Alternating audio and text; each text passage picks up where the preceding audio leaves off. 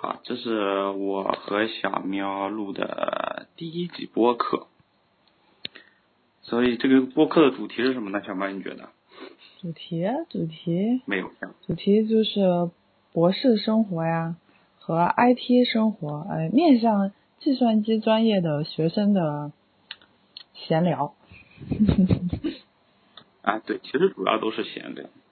我只是觉得我们俩在这个搞计算机的人当中算比较有代表性。先介绍一下，先自我介绍一下小喵。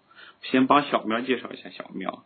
小喵是一个十八线野鸡九八五高校的博在读博士，今年是博四了，你们是吧？是的，理应毕业了，但是并没有。对对对对对。然后本侯是一个嗯。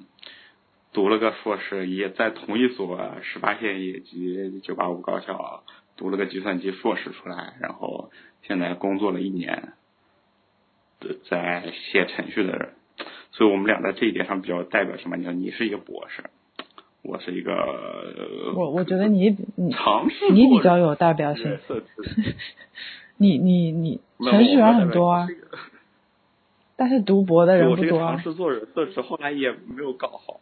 嗯，也是吧。我是觉得我是本来想搞点 research，后来也没怎么搞像，然后想了想，呃，好像做程序员也不错，然后就做做了个程序员。我觉得主要还是因为程序员赚钱。如果程序程序员的工资只有一万块一个月的话，就是税前一万块一个月，可能你还是觉得会做 research，反正会读个博吧。做不做 research 不知道，先读个博再说。先把钱赚了是吧？就是不是赚钱啊，就是嗯，很多人读博不是都是这样吗？就是虽然我就是反钱收入也虽然我不知道我要干什么，那我就读个博呗。反正时间也够。对啊，可能诶那种很多还本来成绩就蛮好的，其实很多读硕士的我觉得也是这样，就是他有有那种保送的机会嘛，然后他就觉得就不读白不读。不不保白不保，也不用考呀。嗯，就读了呗。哎，其实这就嗯，你是人工的引出了我们第一个话题，就是为什么要读博？就是我觉得如果现在问你说，有个人不屁颠屁颠跑来问你说，喵师姐，我们我要不要读博呢？你给他的答案大概是不要。对啊，一般这样问的人，就说明他基本上就是不要的呀。我。对，所以你觉得读读博本来就是要说到底要想，首先就是要想的很清楚才适合读呀。就是如果他自己都想不清楚啊，不管他是没想还是想了半天想不清楚，你再来问我，十有八九是不适合读博的。你没说的好像就是我是吧？嗯，你吧，可能是吧。对，我就是纠结了一下，先动过两天念头，想要不要读博，后来就，嗯，后来找着工作了，就不想读了。嗯哼哼哼。所所以是不是就是就像我老板当年说过那句话一样，纠结就不要了。你你要是纠结，你要你哪个老板说过的？就是我那个老板，现在的老板。哦。嗯。哎，他当然他说的是。招人的时候，你这个人，如果你犹豫要不要招他，你就不要招。哎呀，那可能只是你们老板偷懒吧，就是或者是你们供供大于求，就反正无所谓，都有的挑。就是有时候就觉得可能啊，一个人觉得哎这点又挺好的，那一点但又好像不怎么样，这样有时候觉得嗯就可能不招会更好一点。可能确实你这样说，可能有时候供大于求吧。对，我觉得你们那边是这样，就是本身。你们企业比较好，然后，然后他有的挑嘛，所以他可以说这样的话。但是读博不一样，读博，读博他不是那个人那个学生，他很有的挑，他有一百个 offer，呃，他挑来挑去。读读博很多时候就是，就是怎么说，就是懒嘛，就读了。你也是啊，我我可是很认真想了，我就是要读博的。OK，所以你觉得那些懒的人不应该读博吗？嗯，你也可以读博，毕竟读了博，他也还是有那么一点收获的。你多少，你好歹收获了一个文凭，只不过，可能你也不是很需要一个文凭，但是毕竟你收获了一个文凭。嗯，那我们来分析一下这个事情，读博哪些好处啊？文凭，第一吧，就是对，第一个是文凭。这个中国这个社会还是蛮看重文凭的嘛。嗯。对，即使我们这种公司，对。其实就是理工科可能会稍微好一点，就是工业界需求越大的专业，它会越不那么需要文凭，就是相对而言。但其实会有同样的问题，就是你有有两个学生，有或有十个学生站在你面前，你要从中挑一个。说相对啊，你相对于其他的职业，相呃相相对于其他的行业来讲，不是说你在行业内部去比，你你那个情况说的太细了。嗯。就是就是两个职业，一个职业就是。本来就已经不需要新人进来了，然后还有一个职业是蒸蒸日上，天天要新人进来的。你觉得哪个职业更需要读博呢？就就是单纯从供求关系上来讲。OK OK。然后那么读博除了文凭还有什么好处？可以到处玩。嗯。这是。这个是不一定的。我另一个老板。我觉得，我觉得这个是一种美好的幻想。这个。这个只有好的博士生才是这样，不好的博士生，就是他就不是这样啊，他就是永远都发不出 paper，他上哪玩去了？你你看你们你们程序员大家抵制九九六是吧？嗯，那博士的生活有极大多数，就绝大多数，他都绝对不是九九六，他可能是呃七十七。或八十期吧，就是从从从早到晚都是在忙科研，就是他他嗯，因为博士的生活他好嘛，听上去好是好在你的时间规划比较自由，但是这是好的情况，不好的情况它就可以变成那种就像某些创业公司那种初创公司一样，它就是随叫随到啊，你一天二十四小时。一周七天，你都要做这个事情。你所谓的弹性工作，并不是弹掉了休假，就不并不是 你有休假可以弹性，是你的休假都可以变成工作日。博士就是这样的。对，我其实觉得很多人读博士会觉得说，博士这个东西你不会有个老板来盯着你，哎，你就要把这个破 bug 给我修了，就没人修了，就是这个活总要有人干。你来做，这是感觉很多人呃来写程序人的对生活的不满嘛？就是这儿有个我也不想修的 bug，但是就没人修，就说要我去修。但至少很多人对博士的感觉是啊，我可以选我要做什么，或者说我在我工作的内容上有更多的。这简直就是在做梦。就是就跟怎么说，就是要满足很多条件，你的老板要很好。然后你你自己也也要有一点比较有想法，然后你跟你老板之间也要比较合得来，然后就是满足这三种情况，可能你才可以这样吧。嗯。不然大多数情况就是，反正都不太好。嗯。就是大家大家想象中哈，读博士的那种呃时间比较自由的生活是。要么就是阶段性的，很短暂。你看这个博士可能有一段时间他是很空的，那是真的只有这一段时间很空。嗯，他的日常可能并没有这么空。要么就是比较少数。对。嗯。那读博的好处，除了刚才说我们我们说的文凭，反正出去玩你觉得不存在的出去玩，我不知道你指的是怎么样的出去玩，是指那种？就就就是开会嘛，开会是不存在的。发不出 paper，你开什么会呢？然后呃，就是很看，就是说你对你自己研究方向选择的这种自由，其实也不太存在。那读博还有什么优点呢？优点就是，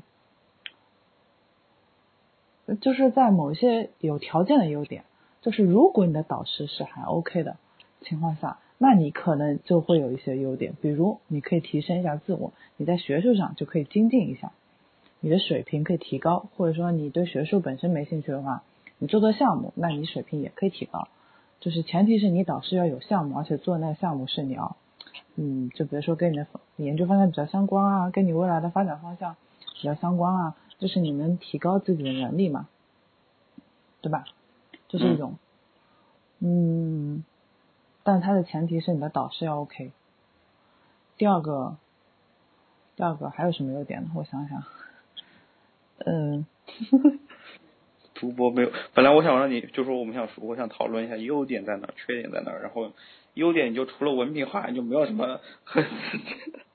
嗯嗯，其他的优点可能就是也是有条件的，就是假设你能够自由自在的选择自己啊想要做的方向的东西的话，那读博可能是你就是各种各样职业当中为数不多的，你可以就是。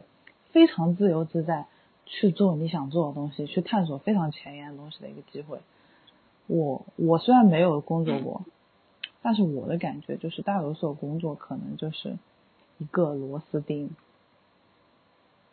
你你并你要是有真的就有特别想做的东西，可能你并不能在呃一般我们意义上说的那个公司里面去实现。嗯。假设你是一个比较，比如比如说有科研抱负的人，就是对比较前沿的东西，比较人家没有做过的东西很感兴趣，那呃做学术，呃如果你的导师又支持你的话，那这个读博就是基本上算是唯一可以实现这个事情的一个路径。嗯哼，然后我们讨论一下读博什么坏处，我觉得这个坏处。你可以说出十八万条是吧？太多了。呃，我稍微总结了一下吧。坏处，坏处我们真的要说吗？我觉得坏处实在太多了，网上搜一下，到处都是。不，大致你可以分成，我可以想到有三个方面。嗯哼。第一是来自导师和学校这个方向上，就是的压榨。嗯。第二个是来自于就是。你社会上的就是不管对你的不理解，或者是你爸妈或者你们社会上怎么样对你的这种压力。第三是这个就是科学本身就是虐你千百遍的虐。我就我能想到的就是这三个方向。你你这个总结的很好，我觉得基本上概括了。来，我们一个一个方面讲。对，就是你这个概括了博士生活。嗯。最最主要的三个问题的来源，嗯，这三个问题就是可能有的是单个发生，有的是同同时发生，就是任意各种组合都有。我觉得三个同时发生就疯了呀！事实上，我想了一下，有个一项你还能活得很活得挺好。我觉得大多数博士这三个问题其实都遇到过。只不过它不一定是同时发生，但他在整个博士生涯当中，这三个问题肯定都会遇到过。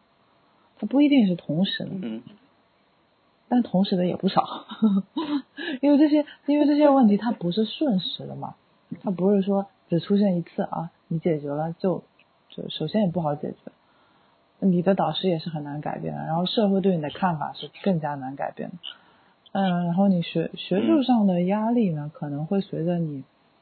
就是知识水平的提高，你，会 会会会降低一点，会减弱一点，嗯，但是也并并不轻，就是还还是就不会消失，嗯，对。哎，我觉得导师的专题，我们可以开呃，导师这方面我们可以开个专题讲了，哦，是啊，哎呀妈呀。关于导师，就导师也总结一下，不是蠢就是坏吧，大概。嗯嗯。然后对，要不就 boss。对对对，然后这个以及怎么应对这个问题，我觉得，我们过个一两期有时间开个专题。这个问题太难讲了。那我我真觉得这个这个都你很难说你有什么应对的方法，因为导师跟学生的关系，他就是权力不对等，就非常明显的权力不对等。这个不关于怎么在这种环境下活下去吧？就哦，我的妈呀，那我都不知道怎么活下去了。你你还问我，我都不知道怎么说。啊，这个点略过吧行。然后第二个点，家庭和社会这个问题，嗯，哦，其实我很好奇，你这里具体指的是什么？就是说，比如说父母那我觉得这点在你你身上很有代表性啊。作为一个女博士，对吧？还好，我我其实还好，因为我我本身内心我就一直很抵制这种就是社会啊给女性本来的一些这种刻板印象啊，我就我就就是我是有本身我内心是防御这件事情，所以这件事情没有说给我造成特别大的呃影响的。嗯我我比比如说别人也许会发出一些啊、对对女博士的一些不太好的言论，那我内心第一反应就是啊嗯，那他他这个人不太正常，他他不好，是这是他的问题，不是我的问题。可以可以。那家里呢？就我觉得你爸妈应该还算支持你的，他是是然后但是呃家里会有一大堆亲戚，这种七大姑八大姨就比较难对付。呃我我我没有这种情况，我不跟亲戚联系，哦，我这个人一向都是 呃我不喜欢谁我就不跟谁玩了，就是对。哦，那透露一下，作为一个博士，您平均每年回去几趟？就过过年过节回去一趟啊，就是嗯每个学期回去一趟嘛，就这样。然后中间那种亲戚问来东问问西问问，哎呀，这个小喵同学，你这个博读怎么样啊？正在读啊，但是然后倒是我这我下面就我会我会有很多同学嗯会问我，就是相比，因为我跟亲戚其实没什么联系，反倒是我很多同学会经常问我，哎，小喵，你要毕业了吧？哎，小喵，你读了几年啦？哎呀，有时候就很难跟他们解释啊，我也不知道我什么时候能毕业，就很尴尬。我觉得博士最直击灵魂的拷问不就是你什么时候能毕业呀？哎呀，这个这个问题依然应该放到导师的那个问题里面去。这个 OK，导师专题好，那那个科科学对你的科学虐虐你怎么说呢？科学虐我啊，这个嗯，怎么讲呢？就每个人读博在学术方面，应该尽早的给自己定下一个目标。就当然完全没有学术追求的人，可能就不会来读博了吧。每个人多少还是有一点。嗯，因为读博的时间很长嘛，而且嗯而且应该算是一个很自主的过程，因为读博，嗯，就是越到后期，其实你做的东西可能就真的很前沿，别人都不懂。嗯你要不前沿，你这个东西做的可能就不够好。嗯，嗯哼，就是你你得给自己一个目标吧，就是你你要做到什么程度。呃，我觉得这就是反而就是这个读博，我觉得很难的部分，就是我们说的前三种压榨，其实前两种你都可以，就是我忍着，我没听见，我不知道，我不晓得，不理你。但是第三个点是，就是你是一定要解决的，而且你会给自己定一个预期。就很多人可能对自己确实有个预期，嗯，但是难的就可能就是有这达不到嘛。这个这个事情首首先发现嗯其实是应该在他没读博的时候就想想过的事情，就是我希望我我的预期在哪里是什么样的，然后如果我达不到这个预期，我能退到哪一步？就是我能把我的预期再放低一点吗？就是大概我我的感觉是你在没读博的时候，或者说在读博的初期，博一博二的时候，嗯博一吧，就应该去想这个问题，想好这个问题，我的上限和下限在哪里？嗯，对，这这对，这这这这这是一嗯个就是自我价值实现的问题，就是我最低我能接受我是是做了一个什么样的东西，我最高我大概最能追求到什么地方，这个我觉得嗯早点想的好或者会会轻松一点，嗯。嗯，哎，我觉得从我的视角看，这个东西对我来说难的部分就在于，在我还没有读博的时候，你也不懂，我和我不在我还没有读跟我读我我还没有读硕士的时候，我跟我老板谈的时候，老板说，嗯，我们这边都是要呃什么几篇 trans 啊什么什么的，你能做到吗？嗯那反应就是 trans 是什么东西？啊，就就是你你对这个东西没有概念，就是你你你也不知我道，们大部分人在开始他的至少在开始他的硕士生涯之前，肯定是没有概念的。有些人在读博士生涯，或者他有时候他是直博的，或者嗯，这他他他硕士就水了水过去，然后突然想读博的时候，他对这东西也没有概念。我那个时候知道 science，知道 nature，就剩下面我啥都不知道，我我咋办呢？就那那俩位数我也发不了，对吧？但是我觉得这样读博就是不理性的读博行为啊，这就跟你有一个保研资格你就去保研一样，其实你也不知道你为什么要读研，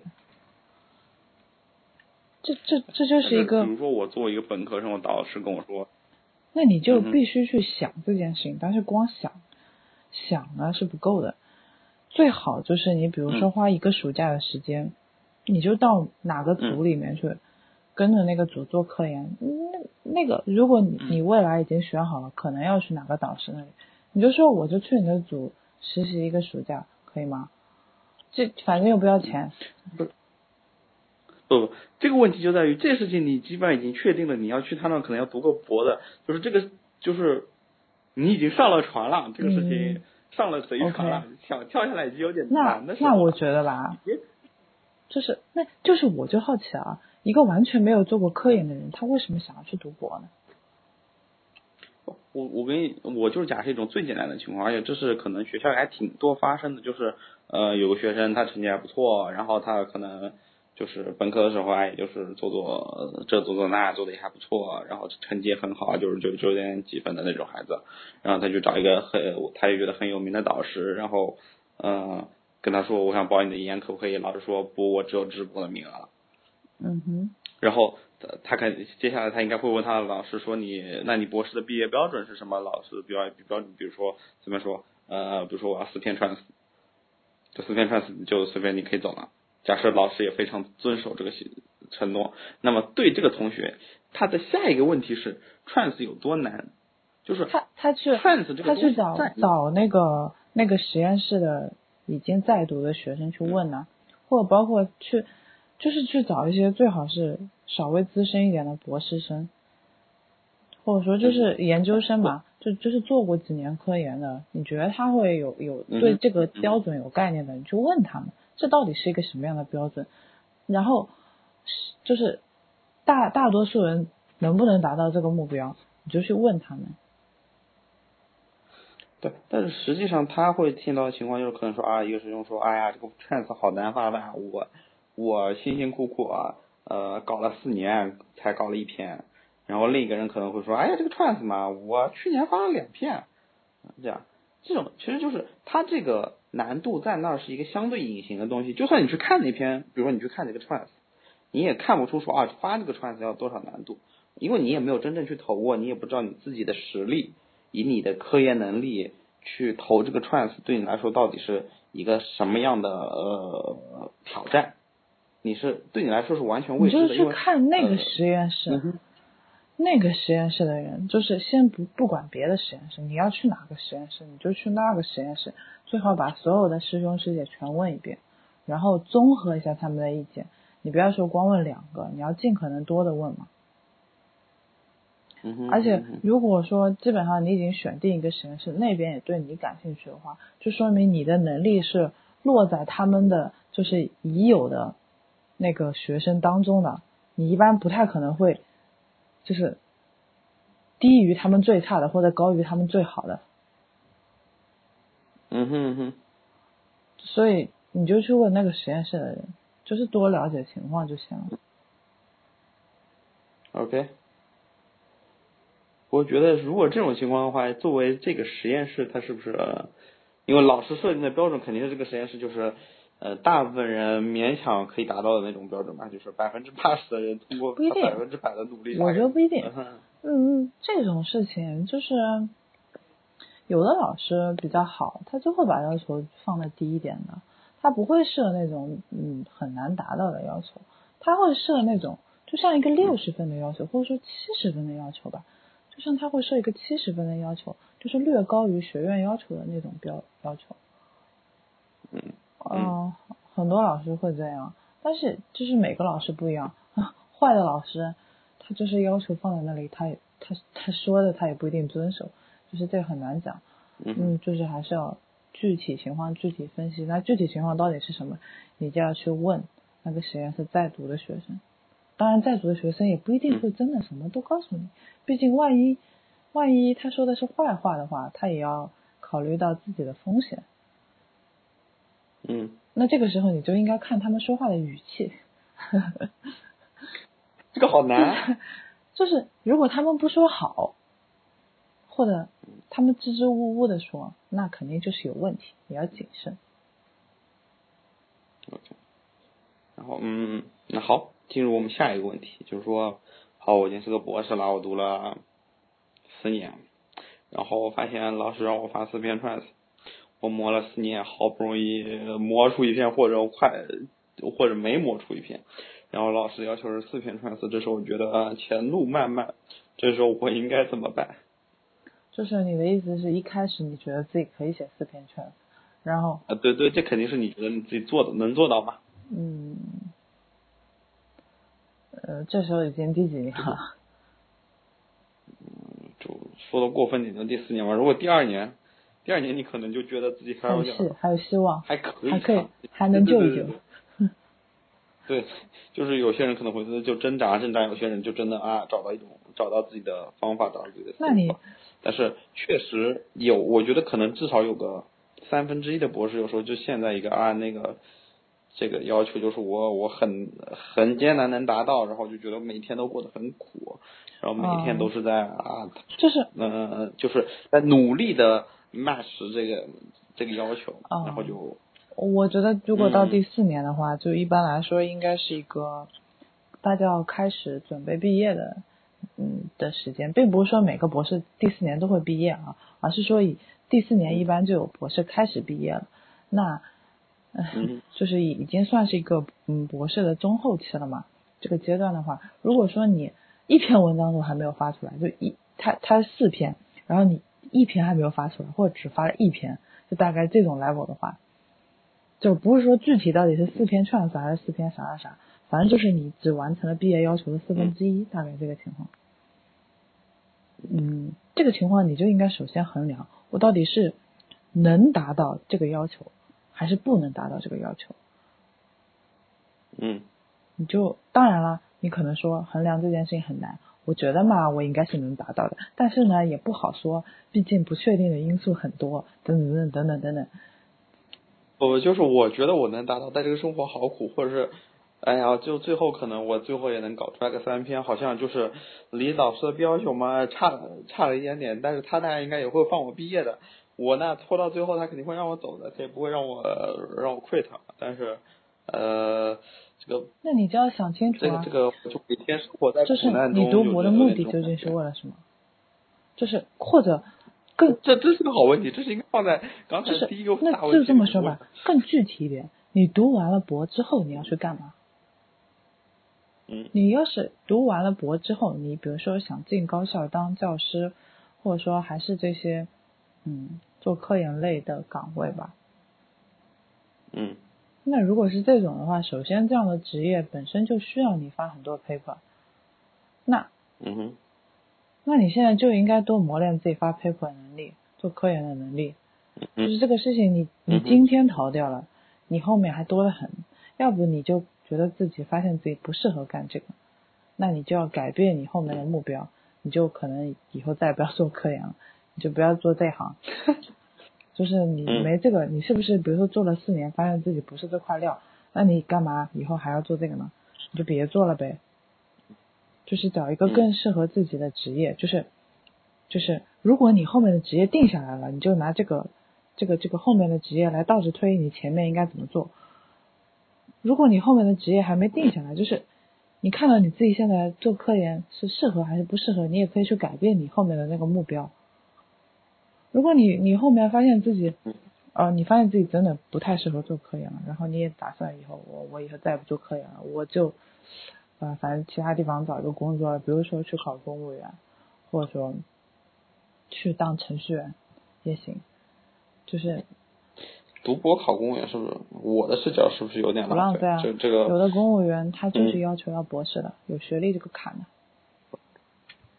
OK，然后，嗯，如果是这样子的话，你你就可以考虑一下，你是不是轻轻松松的把后面几年过掉就行了。嗯，当然，这个可能你还要跟你导师沟通一下，就具体的操作就就不讨论了。嗯，OK，那下面一个问题是，我你作为一个博士，你看到的未来的就是比较常见的职业走向是什么样的？就是嗯，当老师啊，或者怎么样？是吧？当老师是最多的。当老师的会有多少人？我就我就好奇比，就是感觉总体上而言，因为你知道吗？大多数人这个问题他不是到毕业的时候可才考虑的，他是还没有进来的时候他就觉得我以后要当老师，所以我才读博呀。就大多数人是、是是因为要当老师，所以才读博的。对对对，就是这个问题，所以就是想知道，比如说博士以后比较主体上都去了哪儿？这样如果有个人他要要不要读博，他在选的时候他会更清晰说啊，我，比如我就是要当老师，所以啊，那我必须读个博，对吧？可能我的目的就是当老师，当一个大学教授，嗯，我我就必须要读博。或者说啊，我我我我，比如说我有个人，他可能就是有点想当程序员，或者又怎么样，他就或者说做什么，他就觉得，哎，我是不是要读一个博呢？所以说，我觉得就想想知道，比如说博士毕业之后的生活。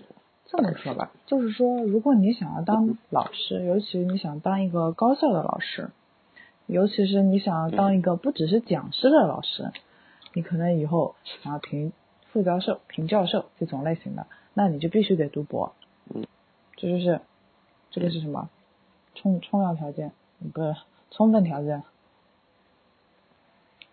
你是个博士啊，反正就是这个意思。如果你要当老师，那你就一定要读博。啊，对，必要条件。啊，那就是必要条件。然后呢？大家来看啊，就博士的这个逻辑顺序。哎呀，你懂这个意思就行了嘛。你不要拘泥于这个形式，它叫这个 A 还是叫 B，反正这个意思对了就行了。啊，好，接着说。然后。嗯，然后除了博，除了除了然后这个是这个是必须要读博，对吧？然后还有一种情况是你你有一个博士的学位会比较有优势。那这种情况呢，就是我觉得啊，就是某些公务员啊。某一些这个怎么说呢？国企这一类的，就是他们还是认可你的这个学历，认可的比较多。我感觉就是这样。嗯，但是因为我个人没有打算往这个方向去发展吧，所以我了解的不是很多。我只是看到有一些人，嗯，他们找工作的时候，啊，就是你博士的学位这个文凭还是就是会有一点优势。但是呢，接下来要说的一种情况呢，就是可能到有的企业里去，它不是一个优势，它还是个劣势。因为很多企业，尤其是嗯中小企业的话，他觉得嗯你这个博士要价会高一点，但是他的职位并不需要你，就是有嗯比如说你的知识啊，就是他不需要那个知识，不需要你博士的那个学识。嗯，然后他又觉得你肯定要价又比较高，然后他也不想付那么多钱，所以，除非你自降身价，你就说我就跟硕士一个价，我就跟本科生一个价，那可能你愿意，他们会愿意，你你来收你，可能你这个学历是一个优势。不可呀。对啊，是。你说你都读了五年书了，人家在协议里待了五年的人，肯定就叭叭叭也升上去了，你跟。你不说你我进去比他高吧？那进去大家差不多嘛。就是关键就是看这个企业，他是不是真的需要你的专业知识，需要你博士的这个专业知识。那也也有一些企业也是小那种很小型的企业，他可能就是会招一个博士，给钱给的也蛮多的，但是他不是那种大面积招，可能他就是需要你这个点这个人才，这种也有。但是，但是总体总体上而言，就需要一些经验。就总体上而言，我感觉啊，嗯，就是除了我前面说的两种情况，博士这个学位学历是有优势的，另外的情况就是，要么就是也没有什么特别的优势，要么就是甚至还是一个劣势。然后，嗯，怎么讲呢？关键还要看你的行业，行业也不一样。我觉得就像我们这种行业，呃，工科、计算机，嗯嗯大一点的企业效益好一点的，BAT 这种，他舍得舍得花那个钱去招人。但是如果是比较嗯小的企业，啊，他业务的需求，如果说硕士就是能做了，而且硕士的要价又不那么高，我觉得很多哈程序员其实都是这样的。无论你是做研发，啊，太硕士也可以做啊，没有说博士才可以做研发呀。你做算法，硕士也可以做算法啊，不用不一定要博士来做啊。呃虽然虽然现在你看到，我感觉好像很多企业都说什么要高端的做 AI 的人才，这个很紧缺啊，什么什么的。说实话，我不知道他们到底紧缺在什么地方，就是就是他们的业务真的需要博士来做吗？就是就是这样的岗位需求真的很大吗？没有很大，我不觉得。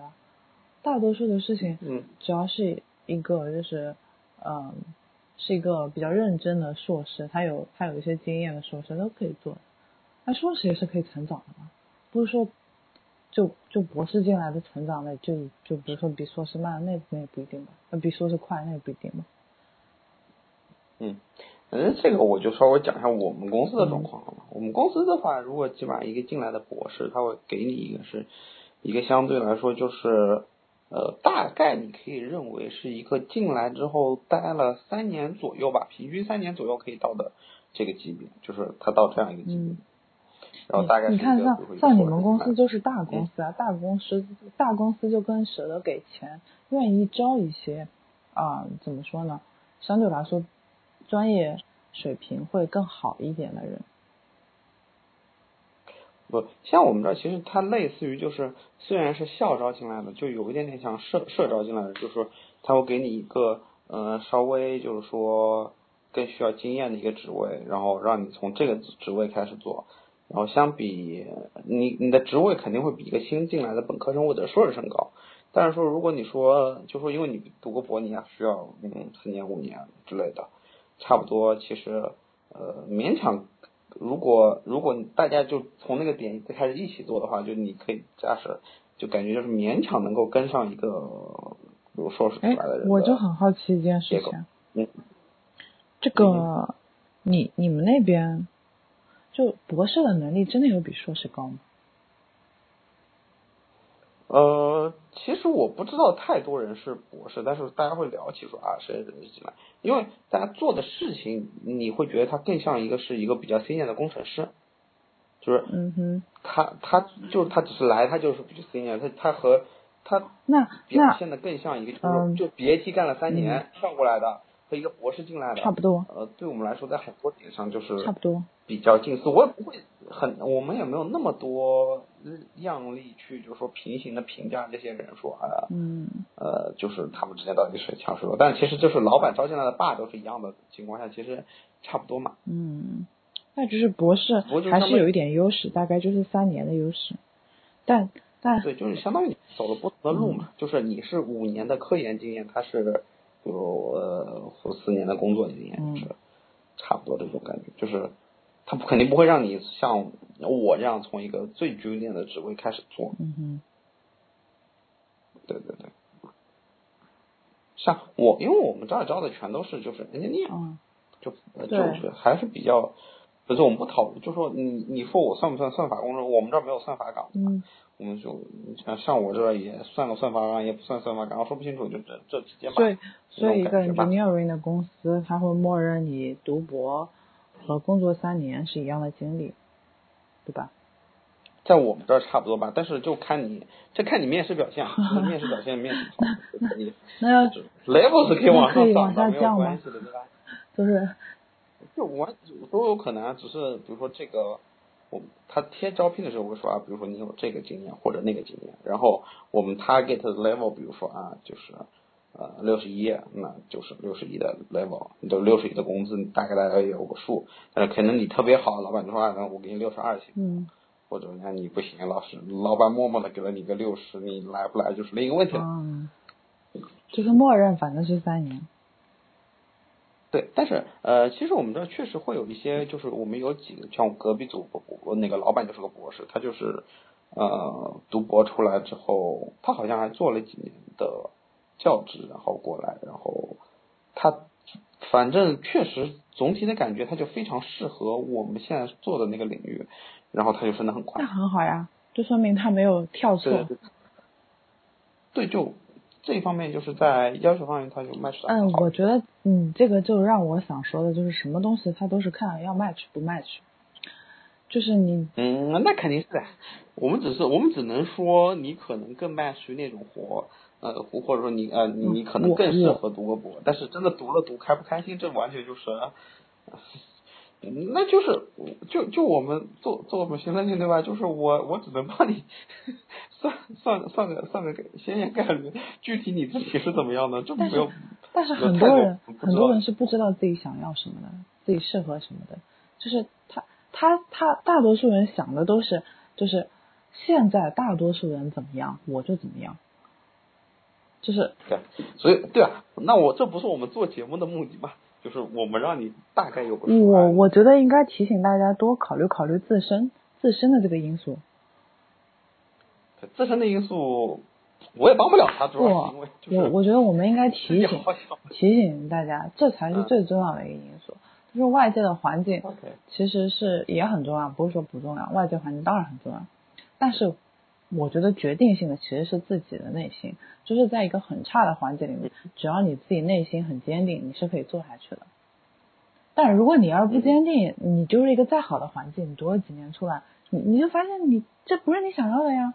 虽然好像你过得也很轻松啊，文凭也拿到了，就是但是没什么意思。我觉得很多人，尤其是那种，嗯、成绩比较好的，一一直以来比较顺的人，他过的人生就很长一段时间都是这样，就是他得到什么东西都很容易嘛，就考试也比较顺利，啊、就是呃，就整个过程求学过程当中都相对比较顺利，嗯，就是对大家读我也读，呃，我也没想好找什么工作，那我就继续读呗，反正这机会已经这机会也很很难得，那我就把它抓着呗。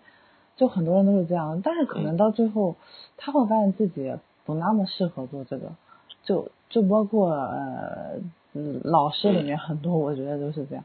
他只是因为学生时代成绩比较好，然后他就以为自己很很适合当教授这个职业，也因因为教授这个职业也很有那种就社会意义上的光环嘛，呃，然后又有什么寒暑假，呃，然后他可能就觉得自己很适合当教授，但是其实完全他不不是。嗯，对，其实是我觉得做我们做这个节目的目的，就是让大家都更清楚的了解到，就是这个东西像就 what looks what it looks like，就是你读一个博，你的生活是什么样的，或者说你读了一个博出来，你如果呃在你去，比如说你在有一天去应聘教职的时候，或者你有一天去呃一个公司应聘做程序员的时候，你会被人怎样的看待？为什么？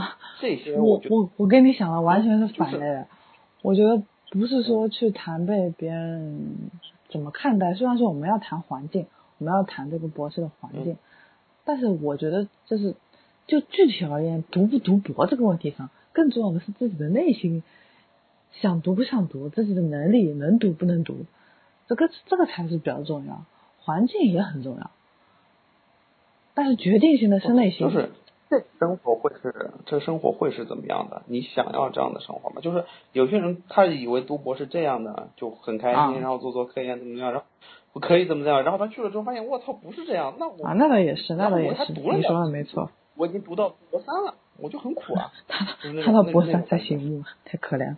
或或或者对，或或者有些人，比如他就想做科研的，然后他像来了一个我们家的企业，然后哎，就写了一年程序，觉得哎呀，这每天干的活都有点没意思啊。嗯，那但是这会儿你要去读博，呃，这会儿他要去读博吧，好像又觉得哎呀，一年了，我懂你的意思，就是就是肯定有个巨大的成就是对，就是要要尽量降低大家这个因为不熟悉、不了解这个实际情况带来的损失。对，所以我的下一个问题问你的应该是说，您作为一个博士，每一一个一个平凡的一天是怎么样？就是你今天早上起来但但问问题是我我不是一个典型的博士啊，我这个样样本因为离群点啊，你问我这这这很糟糕。我觉得也还是有些地方有一点典型，你只是提供给大家一个样本嘛，就是你的生活大概是每天起来。我觉得还是不要说我的这个生活，我的生活真的没有一点代表性，就是几乎没有代表性。那我我可以说一说，但是我要事先声明，我的生活是没有代表性的哈。嗯嗯嗯，我的生活 观众朋友们听到了，就是啊，不听众朋友们，sorry。就是嗯，每天中午十二点起床，然后呃晚上大概三四点睡觉，这这完全是因为我个人原因，不是每个博士都是这样的。嗯。就是，嗯，然后一天的生活也没什么，就是，嗯，分为有 deadline 的生活和没有 deadline 的。呃，有 deadline 的话，就是全全天一早，呃，首先如果有 deadline，那我就不是十二点起床，我可能会更早一点，可能十点钟起床吧，啊、然后就、就是写 paper，就是写 paper，不干别的事情，一天就是到晚就是写 paper，就是这样。抱着电脑写对 paper。呃，然后没有 deadline 的日常，大多数的时间就是想干嘛就干嘛。呃，可能 但最后干了吗？干了呀，就是干的比较少而已。就是嗯呃，如果你想到过两天要做汇报了啊、那你就想着你要汇报个啥呢？有没有东西可汇报呢？然后可能嗯就是要去干一下活，嗯，干到你觉得差不多可以汇报了，你就不干了呗。但是干这个活呢，你就会断断续续的干，可能看一会儿剧，呃，然后看两行代码，再看一会儿剧，再看两行代码，或者呢就是看一会儿剧，看一会儿 paper，就看吧，因为 paper 很多时候它也不吸引你，就除非你找到你找到有一个文章你自己已经想好，啊，这个文章我觉得还蛮蛮有意思的，蛮好的，我要专门来看一看，可能我会就专门批一个时间来，就是看这个文章，很仔细看。嗯、很多时候，但大多数时候我看文章就是，呃，看看看一会儿剧，然后看一会儿文章，看一会儿剧，看一会儿文章，就扫嘛，就扫，扫看看有没有就是很吸引你的地方。有有的话，OK，我知道这个文章重要，那先把它放放下来，可能要专门有个时间来看一下。嗯，但很多文章大多数时候都是啊，它可能是有某一两个点，当时它它吸引了你，但是你仔细看，你只是想了解一下这个文章到底讲什么，就是只是了解一下它的思路而已，就看一个大概，也不会看具体的东西。嗯嗯嗯。我觉得你这个很实在，很好，就不是，就是我觉得这可能还比较典型一点，反而就是有时候你会采访一个啊，一个发了某某大牛逼 paper 的啥啥啥博士，一讨论，哎，我每天工作十八个小时，可能人家真的是这样的。看这不存在的，不不，我没有说他不是，我的意思是，其实博士当中你这样的人会更多，但是我我他可我觉得能真的一天工作十二小时，然后睡觉，然后我觉得我这样也不好，每天都拼命的因为我还是觉得我我这个养成了惰性。对，其实我觉得吧，我看到的硕士和博士，其实还就是你你你这样的类，就是这种比如说看个剧、写个 code、看个剧、看个 paper 之类的混着来，然后累了嘛就看会儿我觉得挺普遍的，就是并不就是我我我我就我们就准备讲一个就是典型的博士，就也不叫典型的嘛，就是这个这个就正常的博士唉，不是大神的博士生活是怎么样的？毕竟大部分人不会成为大神，大神也不应该听我们节目。大神你就就是你很牛逼，你就追逐科研的梦想，为人类造福吧，就是。有的人他他他导师管的更严一点，他就过不了这样的生活，他就必须得待在实验室，而且如果那个实验室他导师也在那个实验室的话，他就不可能有什么休闲的时间啊，他就得就是一直在干活，就这种也挺多的。这种我们可以，万一哪天闲得无聊，再找一个什么博士采访一下。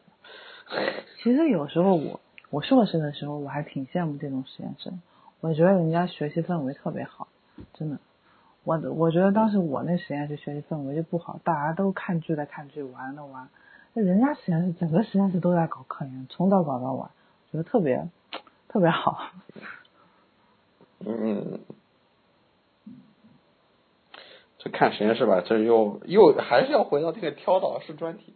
哎呀，这个专题我们一定要开了，这个不开我我感觉。哎，但我觉得这个事情很难讲。留太多不满。太难讲。我觉得跳导师的事情最重要的就是你得去问，问那个实验室里在读的人，这是最重要的。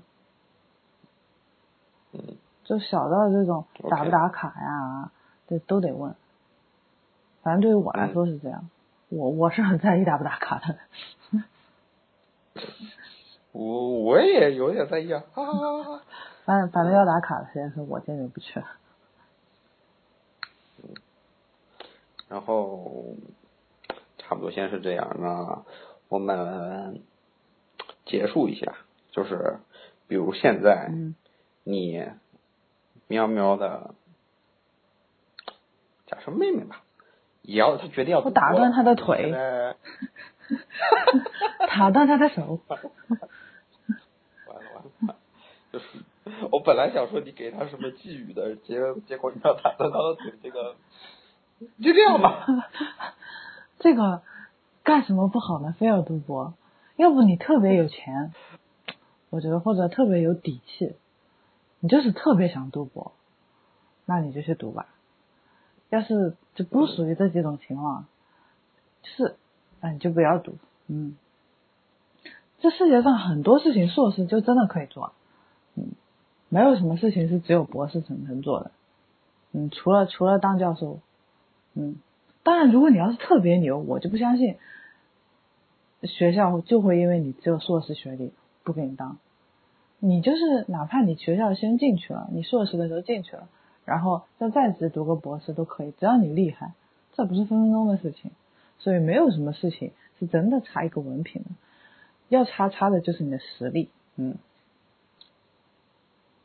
我采访一下妙博士，你这个 博读的后悔吗？唉，我觉得你好后悔啊！我吧，后悔是不后悔的，我就是觉得自己差点钱，又差点实力，嗯，要是这两个再多一点的话，那就更好了。嗯，可能这个我觉得随便问一百个人，他有九十九个半都觉得自己钱也正好缺了点儿，那个实力要是再强一点也更好。哎呀，我读博那都是因为我好像在我啊什么？